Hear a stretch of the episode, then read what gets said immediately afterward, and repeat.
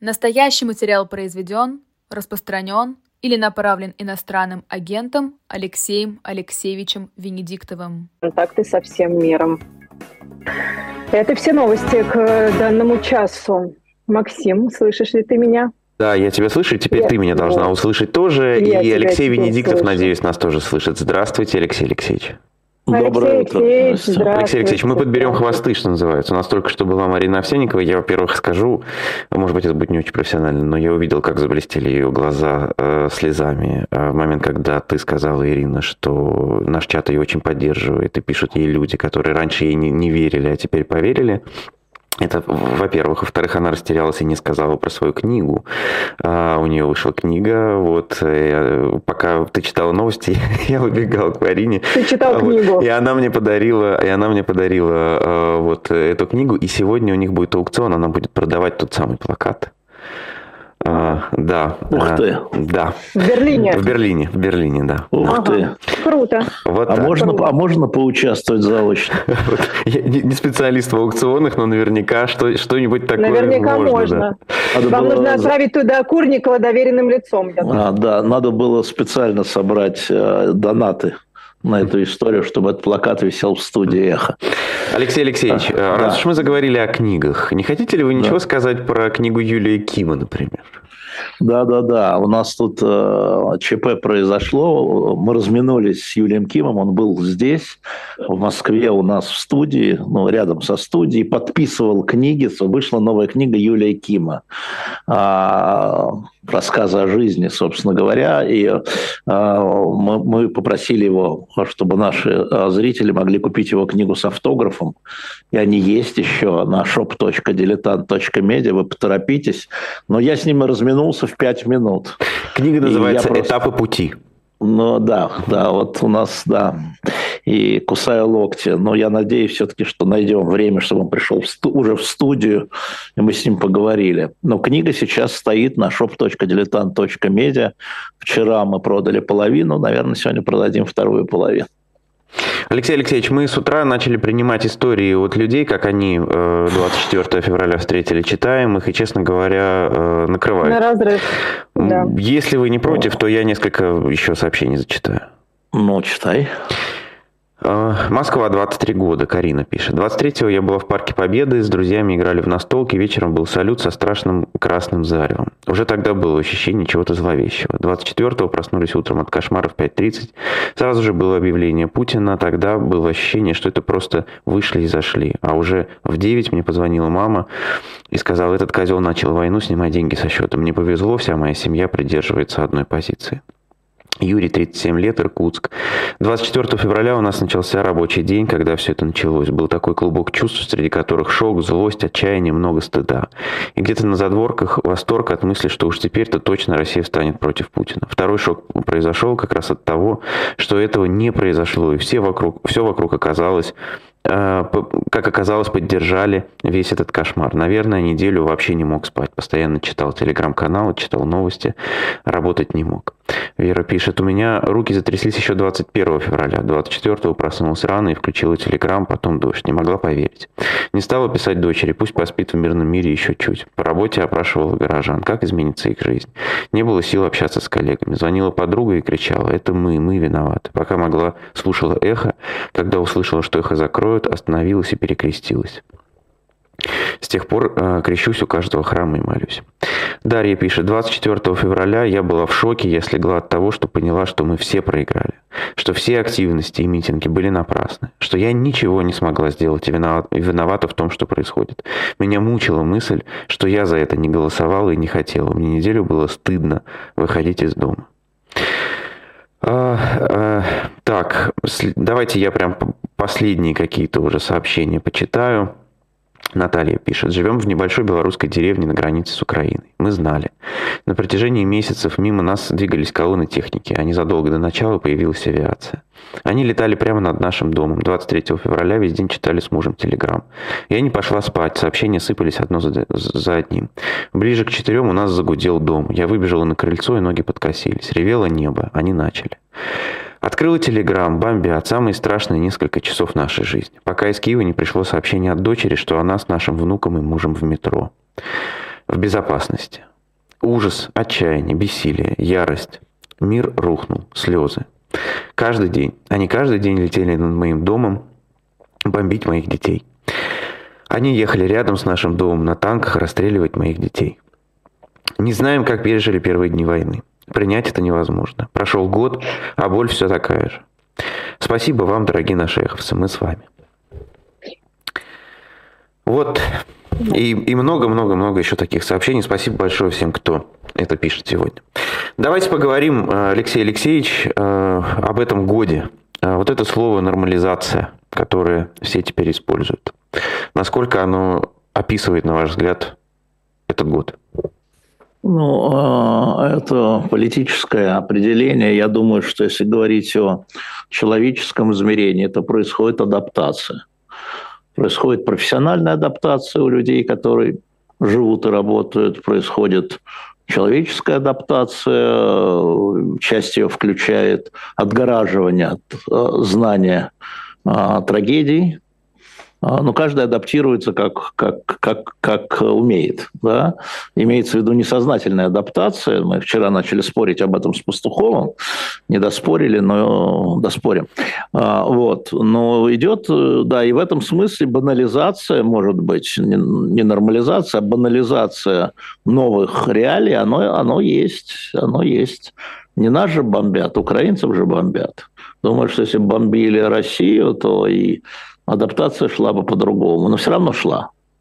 Я сегодня смотрел твиттер французского посла в Киеве, а, на него подписан а, Депансина.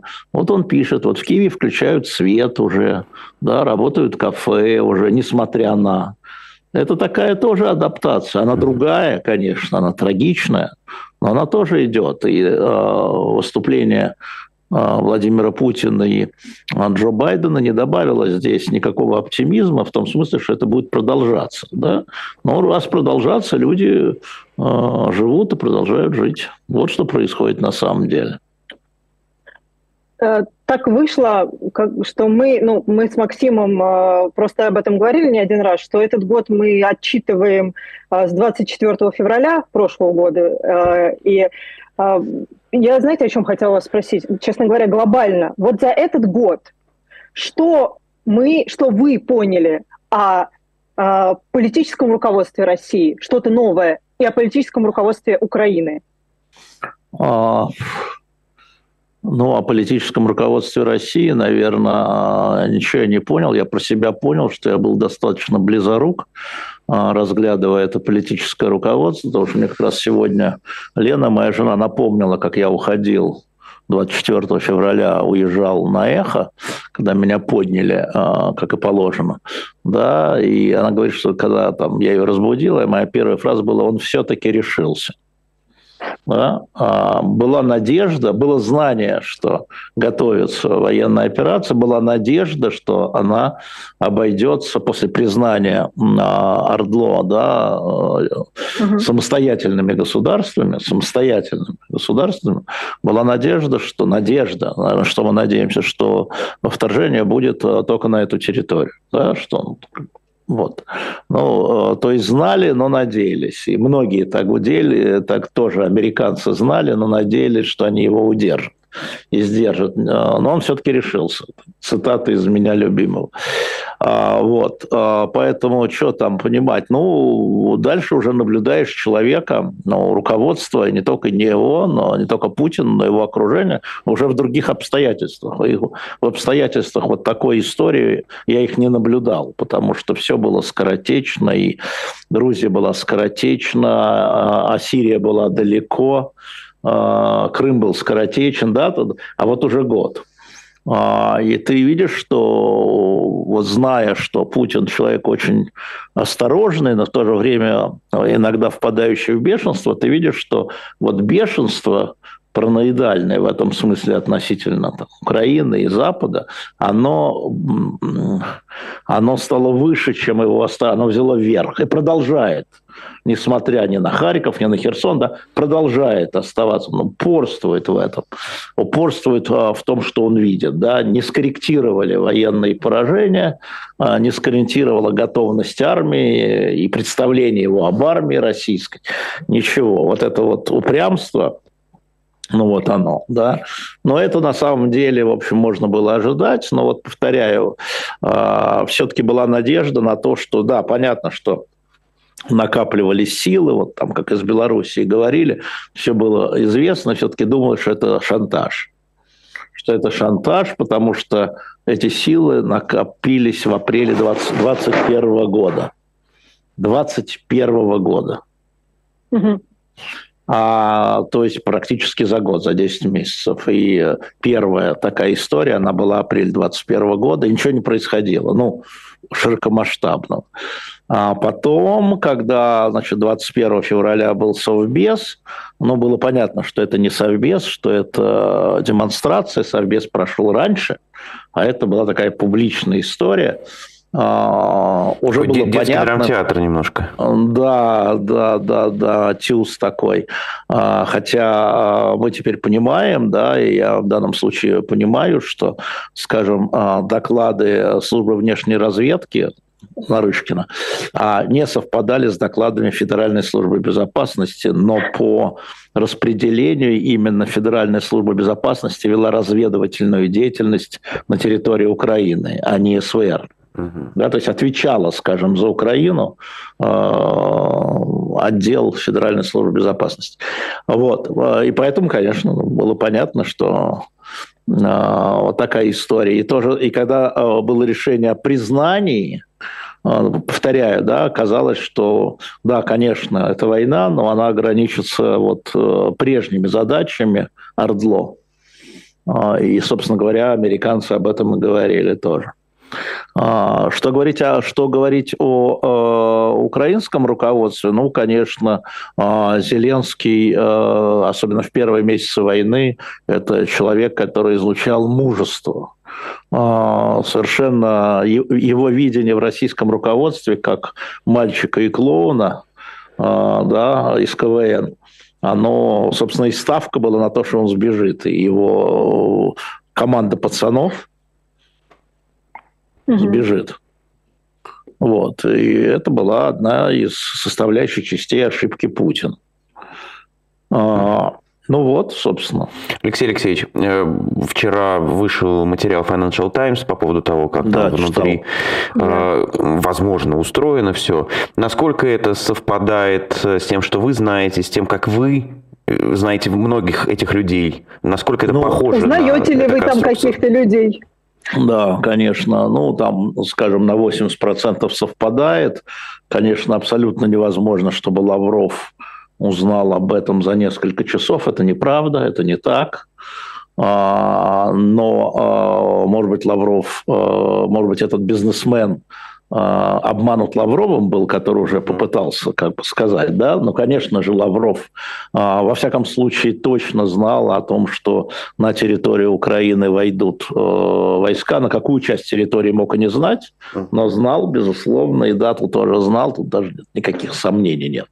А, но, конечно, знал очень узкий круг. Я думаю, что он ограничился постоянными членами Совбеза, потому что ну, такие вещи надо готовить, и Путин э, каждый по своему направлению.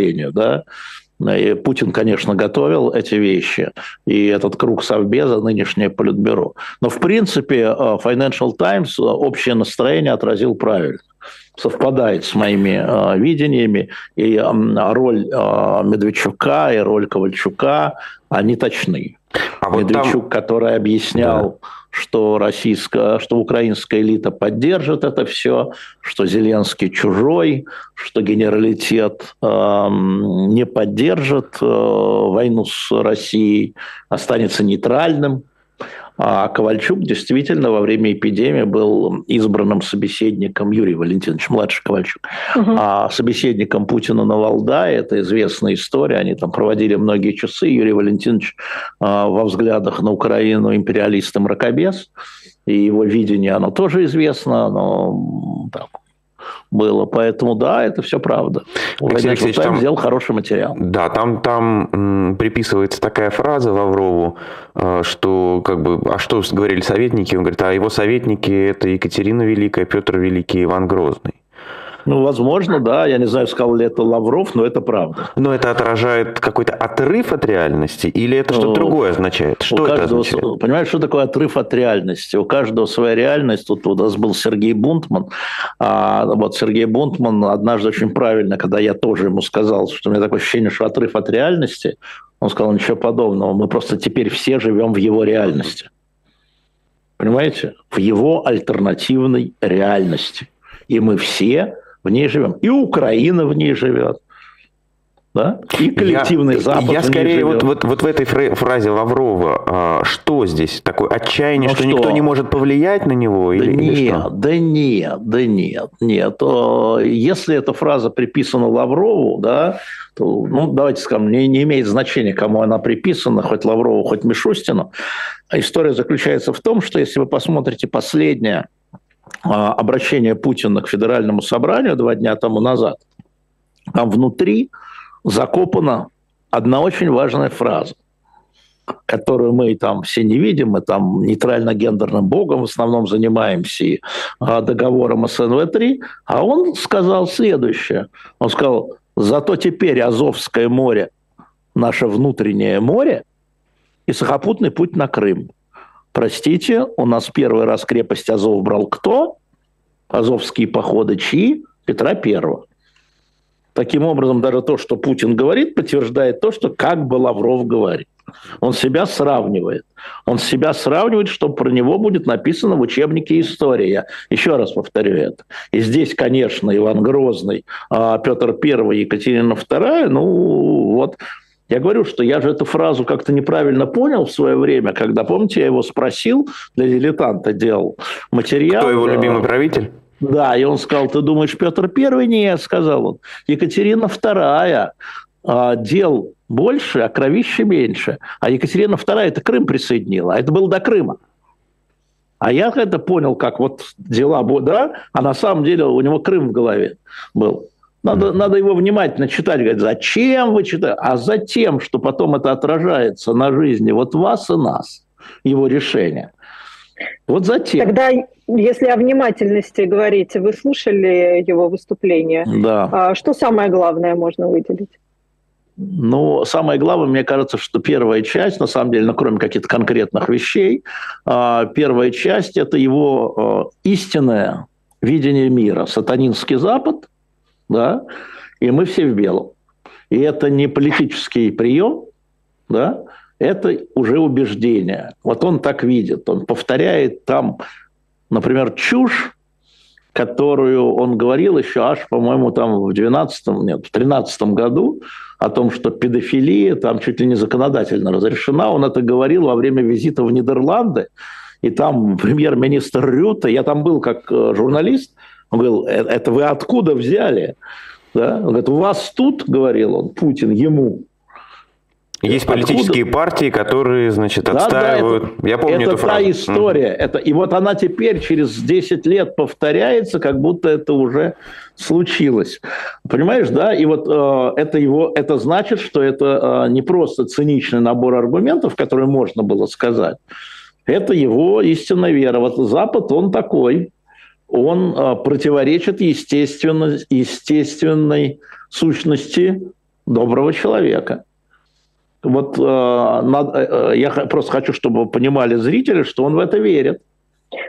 Земля Вообще, плоская. конечно, это поразительно. Знаете почему? Потому что я, когда такие вещи слышу от людей, которые никогда не ездили, да, ну, человек, который видел весь мир – ну, э, у нас Лавров тоже видел весь мир, э, даже больше, я бы сказал. Э, это зависит все-таки, Ир, ты знаешь, в конечном итоге это зависит от расписания. Знаешь, мне рассказывали, знаете, что семья Путина, когда он был маленьким мальчиком, выписывала, я же бывший почтальон, а, выписывала в качестве журналов к себе домой в Ленинграде. Какой журнал?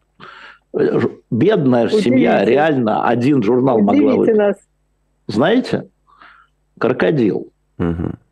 Это был очень популярный журнал тогда, в 60-е годы. Действительно, миллионными тиражами выходил. Но вот карикатура становится нормой жизни – Понимаете, да? И эта карикатура только, только капитализм нарисован был в крокодиле, они его реализовали на практике. Ну, вот ты помнишь, когда он какое-то время говорил все вот эти завоеватели в пробковых шлемах? Угу. Я думал, откуда пробковые шлемы у него в, э, в языке? Кто когда последний раз видел пробковые шлемы? А это Южная Африка, Ян Смит. На, и у меня же есть подшивки всех крокодилов послевоенных. Uh-huh. И я нашел, что в эти годы, когда Владимиру Владимировичу было 8, 10, 12 лет, главной карикатурой был вот эти расисты Яна Смита в пробковых шлемах. Понимаете, откуда? Мы все оттуда, мы все из детства. Да. Это надо понимать. Поэтому, Ира, отвечая на твой абсолютно справедливый вопрос, э, мы все из детства. И ну, я напомню, что э, Путин брежневский офицер, офицер брежневской эпохи, э, которые считали, что Запад – это наш наследственный враг. Да?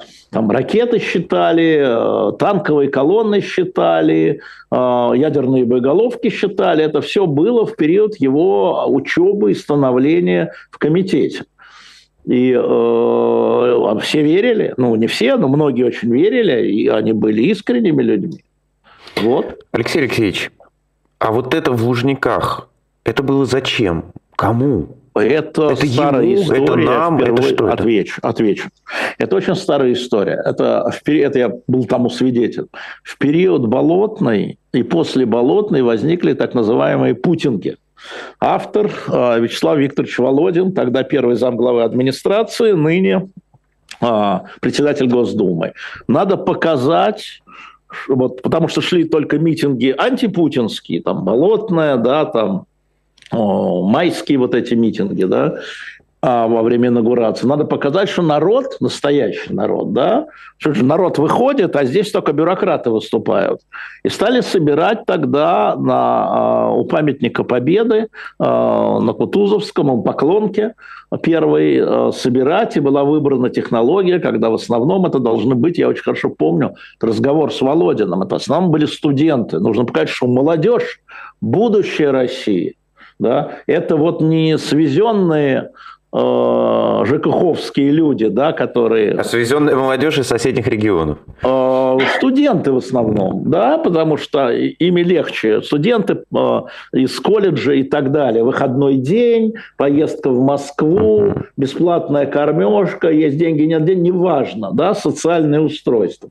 И вот эти масса молодых... Я смотрел этот митинг кусочками в записи. Я смотрел на трибуны, мне совершенно все равно, что было на площадке, что они говорили, что они пели – было понятно. Да? Молодые, молодые, неугрюмые бюджетники, оторванный отдел, понимаешь? Молодые студенты свезены.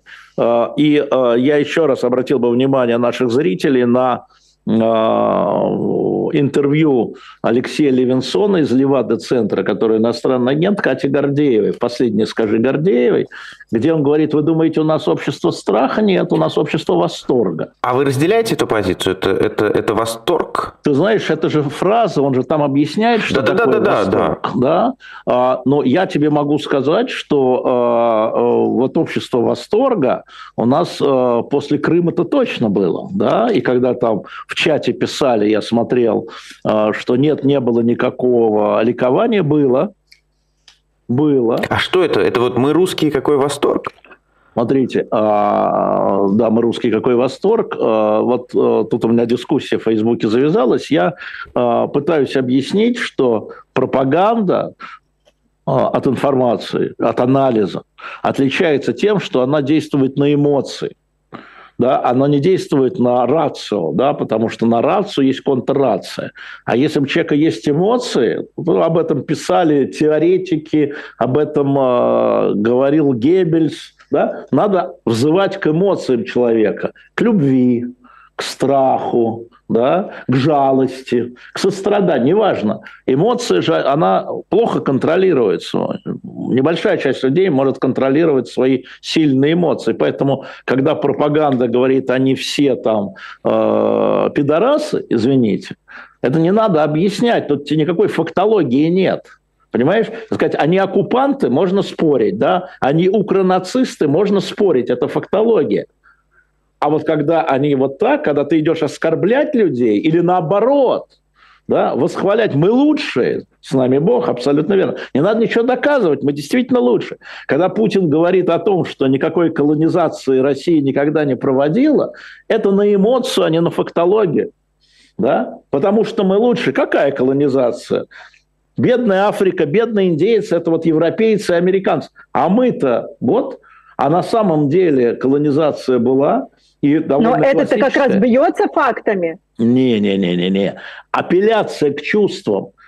Не потому, что она ее не было, а потому что ее не могло быть. Знаешь, как Россия наши не начинала ни одной не войны. убивать в Буче, да, потому да, да. что это наши соседи. Ну, Васька же играл в песочнице соседней. Как это он будет там девочку маленькую насиловать или убивать? Невозможно невозможно. И вот все, это, не это не вопрос фактологии. Это просто невозможно, потому что он... Буча это не мы, потому что мы не могли. Да, да. Угу. Буча это не мы, э, начало войны это не мы. Это они. Вот он к этому апеллирует. Он точно к этому апеллирует. Он апеллирует к чувствам и эмоциям. Э, и, она, и оно работает. И еще это накладывается на то, что в России э, довольно часто и долго э, смеялись над э, украинцами как недорусскими. И это было еще в царской России, как это странный язык какой-то, прости господи. Исковерка да? на русский. Да, исковерка на русский. Малоросы. Это маленькие русские. Мало маленькая Россия, но они меньшие, наши бы меньшие. Понимаете, да? И это оставалось ну, в бытовой жизни, да? И затем вот эта же эмоция, на нее накладывается эта пропаганда, которую, где Владимир Владимирович первый пропагандист, безусловно. И главный, я бы сказал. Алексей Алексеевич, вы вот э, цитировали, да, вот это мы, мы, мы русские, какой восторг. Да. А вот это вот общество восторга, а да. как оно понимает свое мы? Вот мы это кто? Мы – это те, кто на развалинах Советского Союза должны держаться друг за друга. Что-то нас должно объединять. О, то есть а, это мы советские, в общем-то. Мы, э, ну, понимаешь, это, это совсем не ко мне, да. Это вот э, мое ощущение от разговоров. Э, вы, Сергей, вот спрашивали про разговоры со случайными людьми. У меня они бывают. А, и, а, а, ну да, мы, мы общность, да, мы общность, вот нас развалили, значит, проклятые империалисты, крупнейшая геополитическая катастрофа 20 века, да, это у нас что, 21 век уже крупнейшая геополитическая катастрофа в Украине. Да? А, ну вот, а, и вот мы должны вот э, держаться друг за друга, объединяться, э, спина к спине, что называется. То есть все просчитанная история, это все просчитанная история, наложенная на такое глубинное восприятие. Э, да, можно сравнить с постимперским вообще восприятием, что развал нас унизили, мы униженная нация, э, униженный народ, даже не нация в данном случае, народ. Э, мы униженный народ, и вот он нам возвращает гордость. Вот мы моем. С кем мы схватились? Мы что, с Украиной схватились? Не, мы схватились со всем миром, со всем западным миром, да, который там миллиард или сколько их там, 800 За право миллионов. быть собой, советскими. За да, выживание вот, России. За право ну, быть собой. Ага. Советскими, да. не советскими. Ну да, собой, а уже каждый наполняет сам конечно, каким собой? Конечно, конечно. Мы защищаемся, это война защитная, так вот это, это все, это и пропаганда, повторяю, апеллируя к чувствам, а не к расу, да, она, э, боевые комары, это же не факты, Ира, это же эмоции. Да. Народ начал бить комары. Я читал, народ действительно в Ростовской области начал гоняться за, ну, там какие-то люди, если не народ, uh-huh. гоняться за комарами, боясь, что они боевые отравленные. Ну, что ха? Ну, что ха? И там, не дай бог, где-нибудь еще заболели кто-нибудь, да? И все бы на это списали. Какая-нибудь эпидемия бы пошла.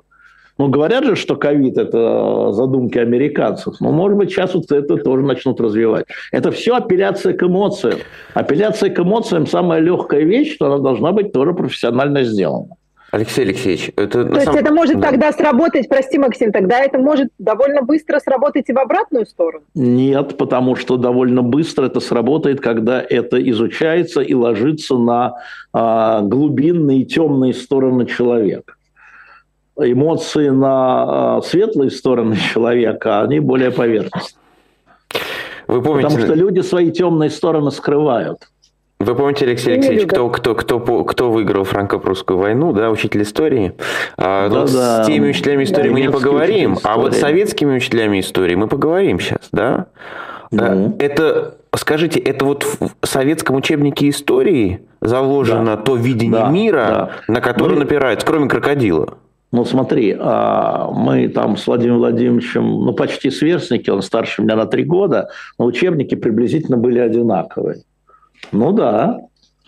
Ну да, там была заложена как бы знание, неполное, скажем, неполное, а значит ошибочное знание. Так писали советские учебники истории, мы по ним учились. А, а он еще на юрфаке ЛГУ, там видели мы эти учебники по истории КПСС. Там всюду мы правы. Всюду мы правы.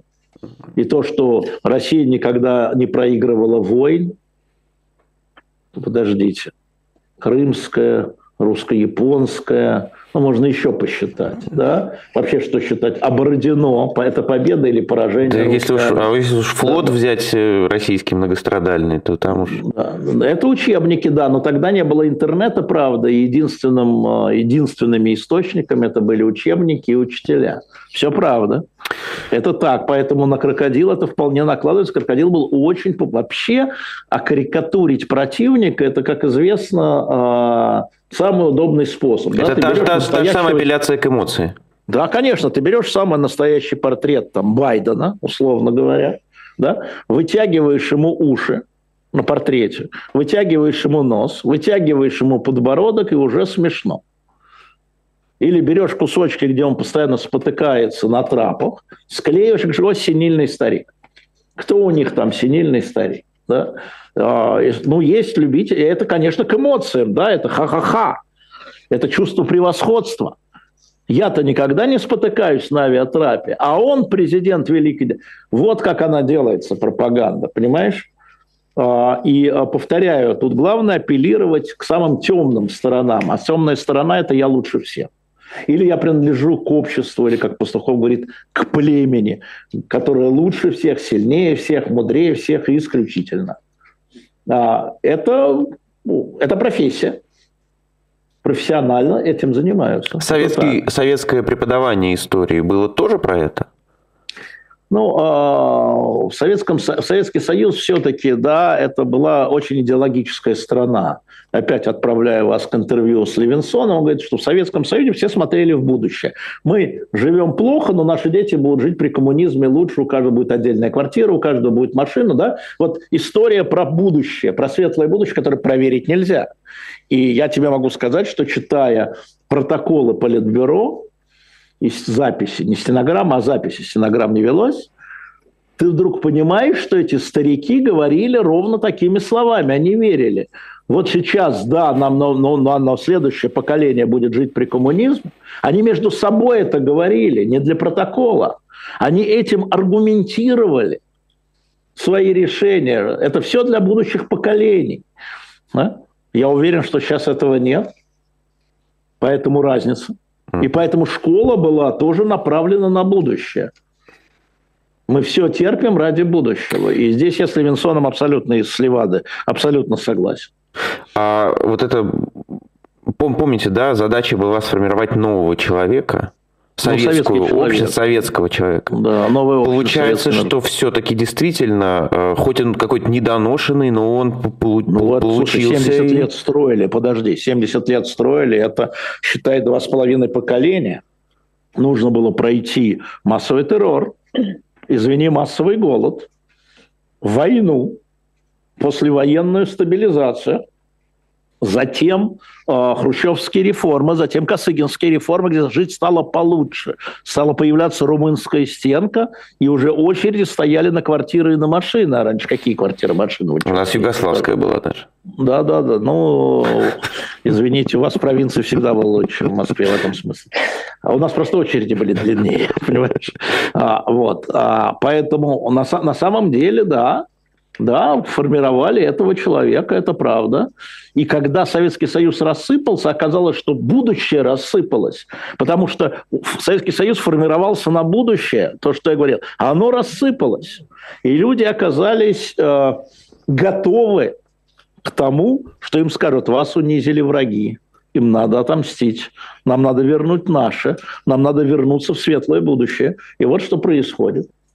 А, и, на мой взгляд, это гораздо дольше, чем последствия физические а, этой войны. И поэтому ты меня не спросил, но меня спросили сегодня другие. Я сказал, ребята, ровно то, что я сказал год назад, ничего не изменилось. Я ни на йоту не подвинулся от своей оценки. Ни на йоту. Ничего не изменило вообще. Это грандиозная, фатальная ошибка Путина которая приведет и привела к катастрофическим последствиям для нашей страны, трагедия для Украины, конечно, но я российский гражданин, для нашей страны. И э, мы уже проиграли войну 24 февраля прошлого года, потому что мы выйдем из нее гораздо более ослабленные, чем когда мы в нее вошли.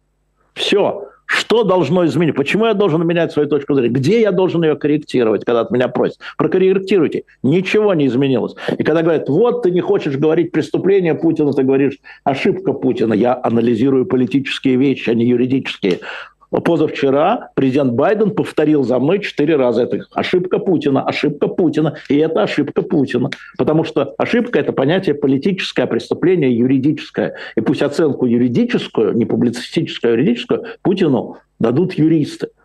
Да? Я говорю о том, о тех последствиях, которые привело его решение. Алексей Алексеевич, голосование в ООН 141 да. на 7. Это что-то да. значит? Ничего не значит, то есть это значит а, вот что, но это ничего не значит с точки зрения ожидания. Ровно 141 страна в марте 22 года, год тому назад, проголосовала таким же образом. Ровно 141 страна. То есть поддержка в этом смысле вот этого общего решения «Россия, кончай войну» и уйди, армия должна уйти немедленно в казармы, да, она не изменилась. Можно, конечно, знаешь, анализировать и вглядываться в а, отдельные голосования. Там, а, На влияние Казахстана, среди... например. Да, а Казахстан, извини, а Армения, Азербайджан. Они по-разному проголосовали. Армения воздержалась, а Азербайджан вообще не пришел и не принял участие в голосовании. Но это вот такие вещи, да, они вот для тех, кто занимается конкретной историей страны. Киргизия воздержалась тоже. История в другом, что поддержка а, международного права, что Россия его нарушила, вот как было там 75% стран от всех членов ООН, так и осталось. Ничего не изменилось в этом смысле. А, и э, на, сам, на самом деле а, эта резолюция тоже а, следствие компромисса, чтобы вы понимали. Для того, чтобы получить эти 141 страну, из резолюции было изъято, из проекта резолюции было изъято требование и поддержка плана Зеленского. Ее внесли украинцы, но западные страны поняли, что тогда многие страны не проголосуют за. И это было изъято. А, это такой документ, ну, декларативный документ, тут важна общая цифра. Вот 141 было, 141 в один, 141 и осталось. Алексей Алексеевич, хочу вас спросить про 15 э, тезисов, которые Навальный перед выступлением Путина да, опубликовал. Угу. Во-первых, на ваш взгляд, насколько э, сейчас этот голос оказался услышан, насколько по достоинству его оценили, обсудили ли вообще, а, а потом уже про содержание. Ну, к, содерж... к сожалению, недостаточно услышан, недо... к сожалению, недостаточно обсудили, он очень важный. Ну, во-первых, он э, в некоторых пунктах носит э, вполне себе декларативный характер. Это не план, это декларация, потому что ты не знаешь как. Да, там не указано, как к этому перейти. Но там есть принципиальные вещи для меня. Ну, оценка войны, она всегда у него была вот целый год уже, и здесь ничего нового для Алексея Анатольевича нет. Но есть подвижки. Во-первых, наконец можно закрыть страницу с бутербродом. Да? А, четко и ясно заявлено, что границы а, России и Украины должны быть границами 91 года. Вот его позиция как называется, даже pure dur, что называется, там чистое и твердое, все, забудьте про бутерброд. Даже если когда-то он думал, это изменилось. Все. Это, если вдруг кто не понял, про Крым. Да, да про Крым. Про Крым. Это про Крым. Он четко, ясно высказался по границам 91 года. А, это раз. Второе.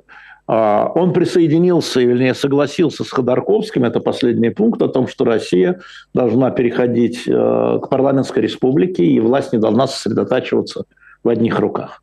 Ну, буквально они с Ходорковским совпали. Это дает э, шанс на объединение, если не оппозиции, то планов оппозиции. Да? Uh-huh. Это очень важная история. А, дальше вещи, ну, там, дальше все должно быть хорошо, что называется. Ну, да, давайте проведем выборы в Конституционное собрание. Кто? Кто будет проводить выборы в Конституционное собрание? Там не указано. Да? То есть это предстоит еще конкретизировать. Но вообще это такой очень умеренный, с политической точки зрения, а, не план транзита, а план итогов транзита.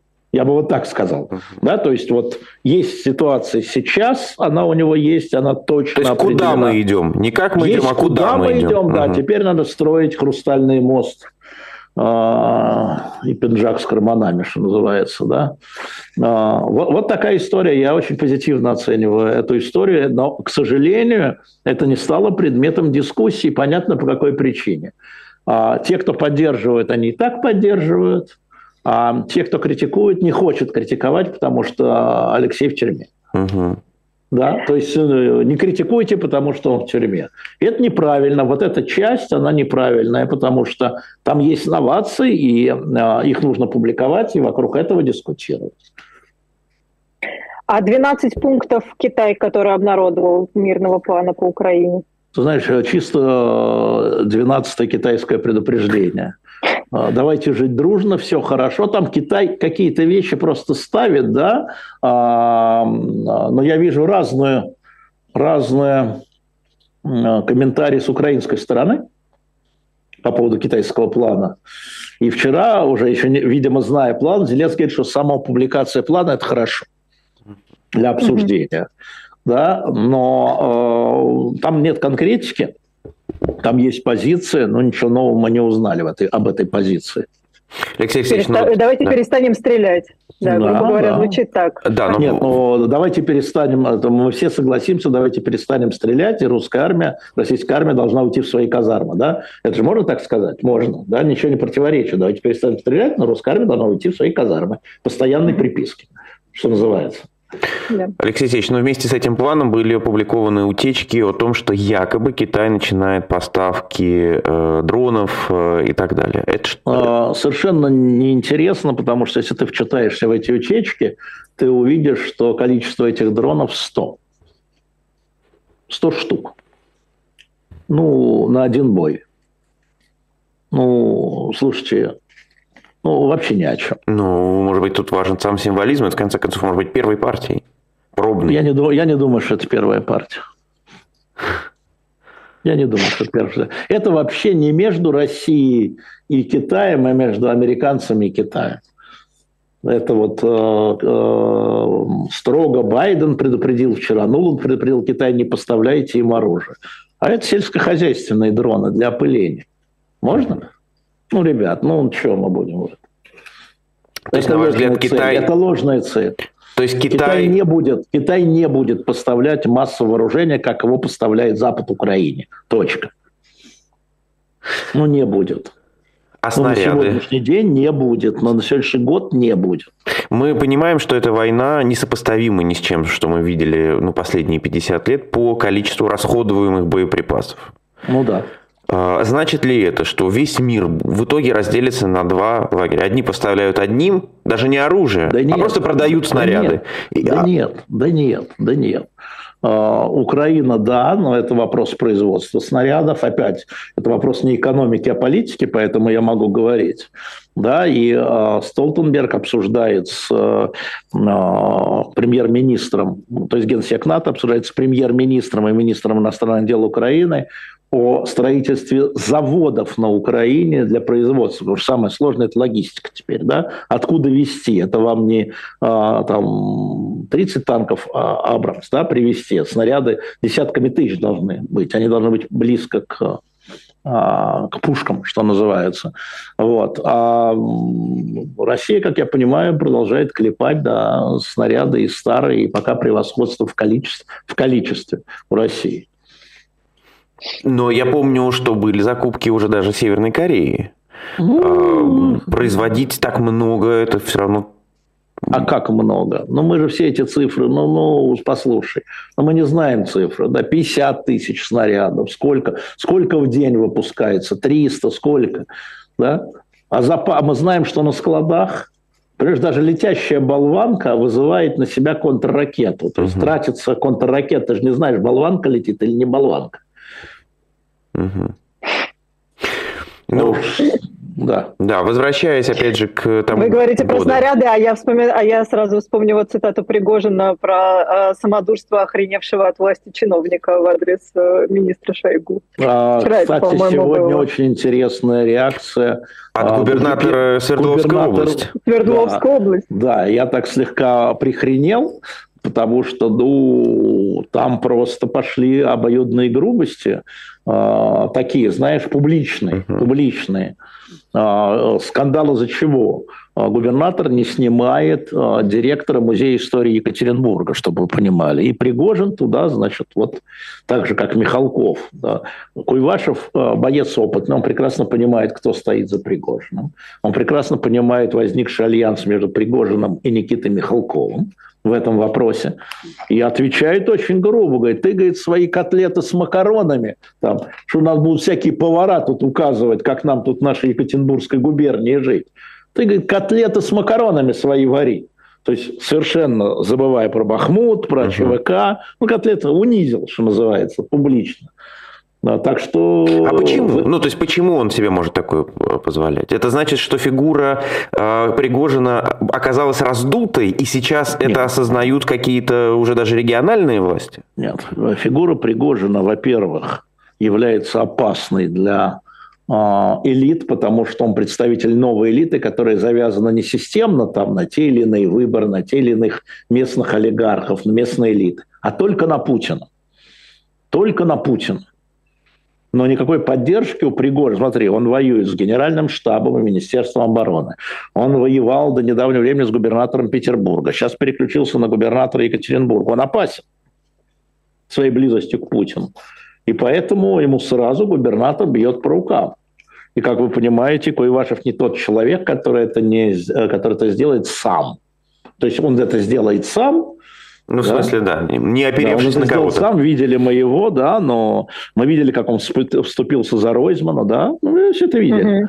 А, ну, у него, видимо, есть э, такая поддержка, которая не любит Пригожина.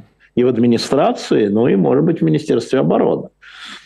Поэтому э, я не скидываю Пригожина ни с каких счетов, да, потому что он сильный. Он сильный и позволяет себе много, и, видимо, пользуется до сих пор поддержкой Путина. Да? Но, а, тем не менее, элиты его не любят. Они его, он даже не Кадыров, который все-таки свой брат-губернатор, хоть и чужой, да, хоть и ведет себя как министр иностранных дел или министр обороны Кадыров, угу. но он все-таки губернатор. Вот когда собираются губернаторы, он наш брат в этом смысле. А Пригожин, ну ты кто? Иди вари свои котлеты с макаронами, сказал он ему. Совсем охренел мне указывать, какого да. мне директора музея куда ставить. Понимаешь, да, это вообще влезает просто в полномочия. Вот ты кто? Ты Вайна? Или ты Шойгу? Или ты Путин? Ты кто? Алексей Алексеевич, а вот, ну, раз вы упомянули как раз Кадырова, его не было, кстати, как и Собянина, не было да. на вот этом мероприятии. Это что-то значит? Да ни Кириенко не было. А, значит, смотрите, а, ну, про Собянина коммерсант написал, что он утром сдал у него был положительный ПЦР-тест. Мы знаем, что три ПЦР сдавали те, кто шел на, на, на послание. И то, если там было, там, соответственно, сколько человек, там 500, тысяча, а, то, соответственно, какой-то процент и среди высших свалился. Поэтому я не знаю, а, я не помню, а Собянин был, кстати, на митинге? Выступал? Это Я его не смотрела. В Лужниках? Не, видели? не видел. Не видели, Нет. да, какие-то указы. Ну, может быть, у него по ЦРТ, может быть, он простудился, да, там же еще температуры мерили. И то же самое, Вайна не было, главы администрации, Кириенко не было. Это люди, которые за это отвечают, за послание, вот за политическую часть. То есть, возможно, просто болели. Кадыров вообще выглядел плохо на кадрах последних, как-то распухший какой-то, да, такой тяжелый. Может, болел просто. Это не политические истории. Не-не, наоборот. Путину нужно было демонстрировать политическое единство элит. И вся элита, там губернаторы все сидели. Я там видел регионально не только э, депутаты и федералы, да, в смысле uh-huh. Совет Федерации, э, сидели все губернаторы, ну вот кроме названных, да, я уж не говорю, там вся верхушка, которая сидела. Военных было мало, это правда. А, вот. Но, может быть, люди действительно болели или там температурили, и поэтому их не пустили.